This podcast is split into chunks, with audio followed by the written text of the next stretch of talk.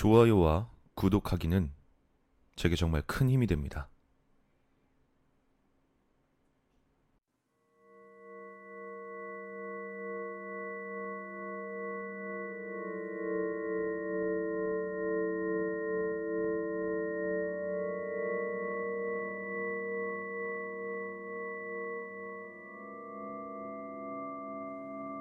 (2003년) 내가 군대에 있을 때 있었던 일이다.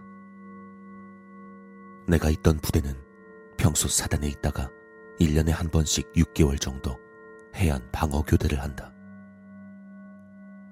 해안 방어 교대라는 것은 사단 안에 있는 3개 대대가 6개월씩 나눠서 포항부터 경주까지 해안 지역의 초소 근무를 맡는 것을 말한다.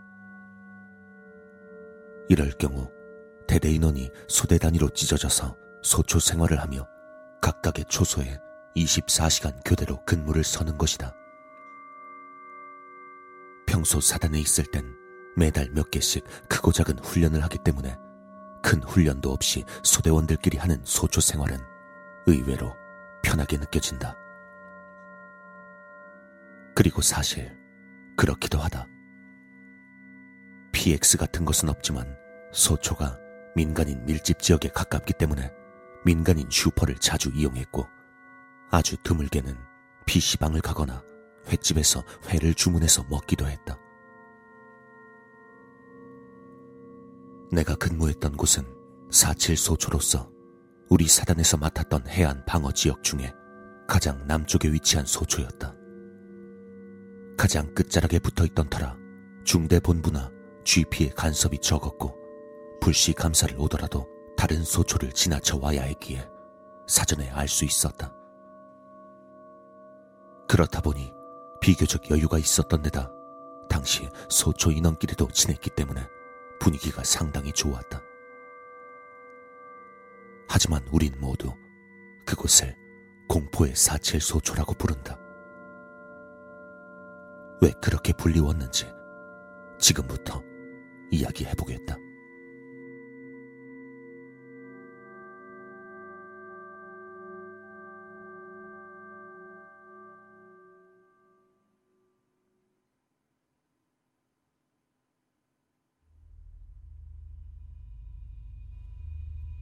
당시에 난 일병이었고 선임 근무자는 상병이었다.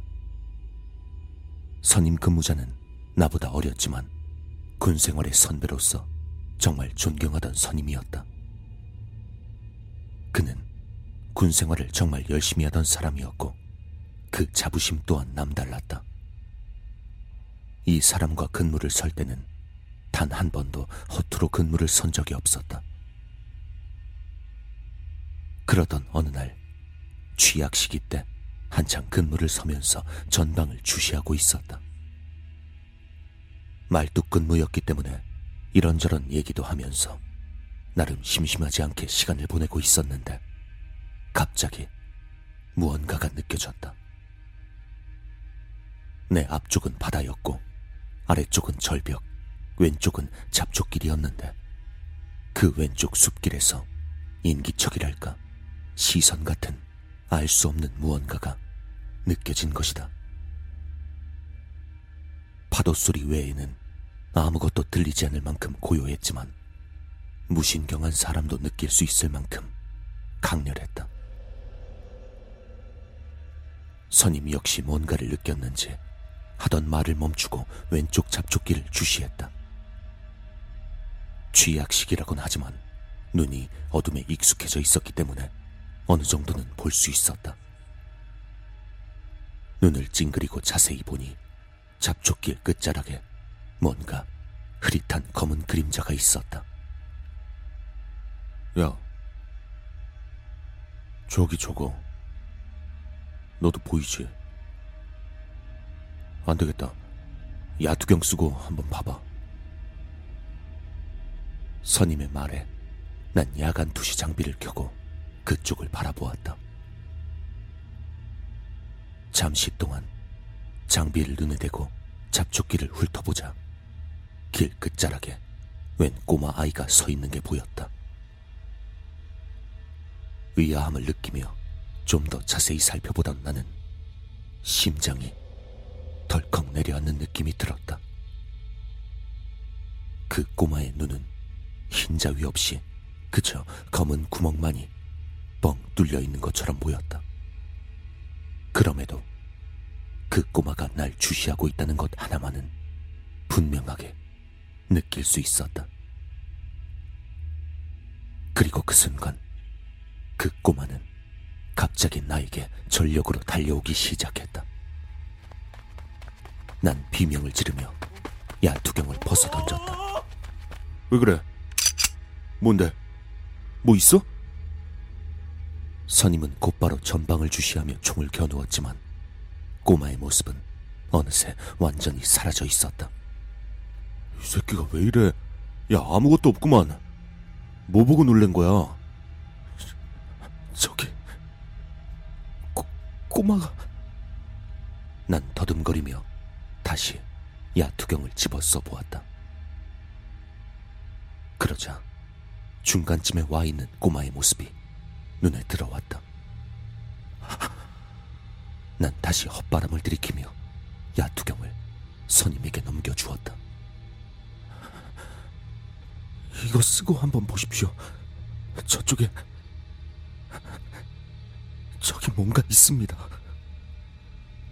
선임은 의심스런 표정으로 자신이 가지고 있던 야투경을 쓰고 주변을 둘러보았다.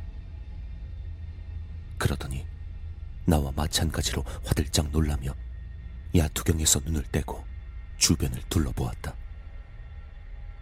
시발 뭐야? 저 꼬마 왜 그냥은 안 보여? 몇 번 정도 야투경을 더 들여다본 선임은 가라앉은 목소리로 내게 말했다. 지금 우리 초소 주변으로 빙글빙글 돌고 있어. 근데 저거 발이 없어. 그 말을 듣고 내가 놀랐던 건 꼬마의 발이 없어서가 아니었다. 설명했다시피 초소 앞은 절벽이기에 하늘을 날지 않는 이상 초소 주변을 돌 수 없었기 때문이었다. 계속해서 야투경으로 꼬마를 보던 선임은 놀란 듯 내게 말했다. 야, 저거 이쪽으로 오는데? 어, 문 연다. 씨발. 정말로 갑자기 문이 혼자서 열렸다. 바닷바람 때문일 수도 있었지만 너무도 자연스럽게 열렸기에 소름이 돋지 않을 수 없었다. 나 역시 다시 야투경을 쓰고 주변을 둘러보았지만 꼬마의 모습은 보이지 않았다. 야, 너 어디 보고 있어 이 새끼야 지금? 네 앞에 있잖아. 그 말에 고개를 내려보니 정말 꼬마가 내 허리를 붙잡고 휑하게 뚫린 눈으로 나를 올려다보고 있었다. 그저 새까만 구멍뿐이었지만 마치 나를 똑바로 바라보는 듯한 그 눈에 난 공포에 질려버리고 말았다. 마치 가위에 눌린 것 같은 느낌에 다리가 풀려 그대로 주저앉아 버렸다. 그 후의 일은 잘 기억나지 않지만 선임의 말에 따르면 내가 쓰러지자마자 그 꼬만 거짓말처럼 사라져 버렸다고 한다. 나와 선임은 그날의 일을 그저 나쁜 꿈 정도로 생각해버리고 싶었지만 안타깝게도 그 꼬마 귀신은 이후 다른 근무자들에 의해 종종 목격되었다. 야투경으로만 볼 수 있는 그 귀신을 잡아보겠다는 사람도 있었지만 그 꼬마에게 허리를 잡히는 순간 가위에 눌린 것처럼 힘을 쓸 수 없었다고 한다. 이후 교대하기 전 대대의 소문을 들어보니 별명이 야투경 귀신이고 10년 전 절벽에서 놀다가 발을 헛디뎌 죽은 꼬마가 있었다고 했다. 어째서 맨눈엔 보이지 않는지 알 수 없지만 들리는 이야기에 따르면 야투경 장비가 보급된 이후부터 그 존재를 알아챌 수 있었다고 한다.